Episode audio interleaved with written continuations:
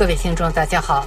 九月十号，飓风丹尼尔袭击了利比亚，引发特大洪水，水位迅速上涨，冲垮了该国东部沿地中海城市德尔纳上游的两座水坝。当夜，海啸般的洪水席卷了这座十万人口的城市，将整个市中心住宅区卷入地中海。当局估计，可能已经造成两万人死亡，打捞尸体的工作仍在继续。一个意大利潜水救援队正在地中海里寻找尸体，包括希腊、法国、意大利、约旦、土耳其、阿联酋等多国救援队正在灾区救援。法国一座野战医院已经投入运营。据法新社报道，本周二，德尔纳市居民聚集在该市最大的清真寺前，高呼反政府口号，要求当局追究溃坝责任。民众认为，该国东部政府对这场导致上万人死亡和失踪的灾难负有责任。几名示威者烧毁了市长阿卜杜勒盖蒂的住宅。随后，该市的通讯被切断，记者被要求离开。示威发生数小时后，利比亚东部行政长官奥萨马·哈马德解散了德尔纳市议会，并下令对此展开调查。自2011年卡扎菲倒台以来，利比亚饱受分裂之苦，政局十分复杂，存在着多个政治势力和部落权力中心。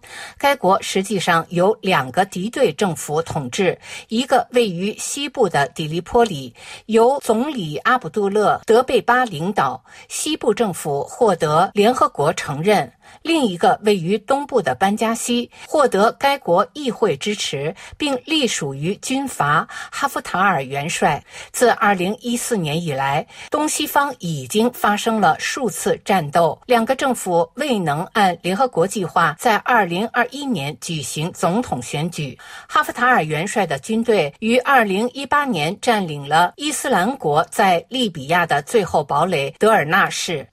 但德尔纳这个从卡扎菲时代就被视为出反贼的城市，与东部当局一直保持着不信任的关系。据世界气象组织秘书长透露，如果利比亚当局发出适当的警告并进行疏散，大部分人员损失本可以避免。丹尼尔飓风是在袭击了土耳其、希腊和保加利亚之后，于九月十号周日抵达利比亚海岸的。国际天文台向东西方两个敌对政府都发出了飓风来袭的警报。东部的西兰尼加当局作出反应。于周六宣布在多个地区实施宵禁，特别是该地区最大的城市班加西。西部政府要求地方治理部长组织一个危机小组，准备应对紧急情况所引发的后果。最终，班加西基本上幸免于难，但东部绿山沿线城市却遭受了十七个小时的强降雨后，德尔纳市上游年久失修的两个水坝被冲垮，海啸般的洪峰瞬间将德尔纳市冲入了地中海。尽管西部政府在此之前曾发布过一份声明，警告绿山地区将出现山洪，并要求危机小组准备干。干预。然而，西部政府在东部地区没有基层组织，没有实权进行干预。当地幸存者对法新社记者表示，两年前大坝只蓄满一半水时就已经出现了渗漏。我们向市政府发出了警告，并要求进行维修。上周日，在暴雨的压力下，距离德尔纳市十三公里的第一座大坝，即容量为两千两百五十万立方米的阿布曼苏尔大坝垮塌。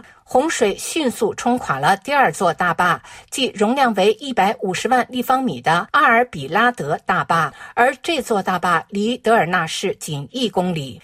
这两座水坝是一九七零年代一家南斯拉夫公司建造的，不是为了蓄水，而是为了防洪。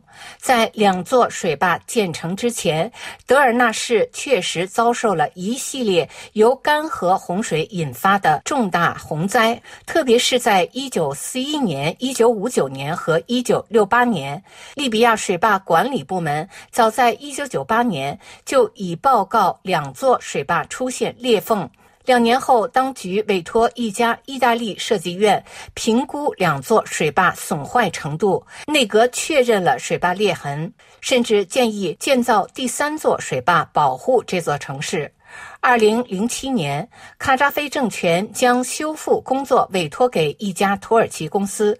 由于付款不及时，该公司于二零一零年十月才开始运作。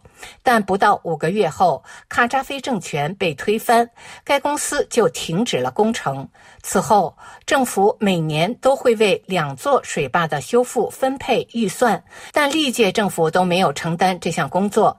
在二零二二年十一月的一份研究报告中，利比亚工程师兼学者阿卜杜勒·阿苏尔警告称，如果当局不维护这两座大坝，德尔纳市将面临灾难。然而，尽管警告已经发出，利比亚这个非洲石油储量最丰富的国家也不缺乏资源，但由于政局不稳、行政组织混乱，导致公共设施维修被忽略。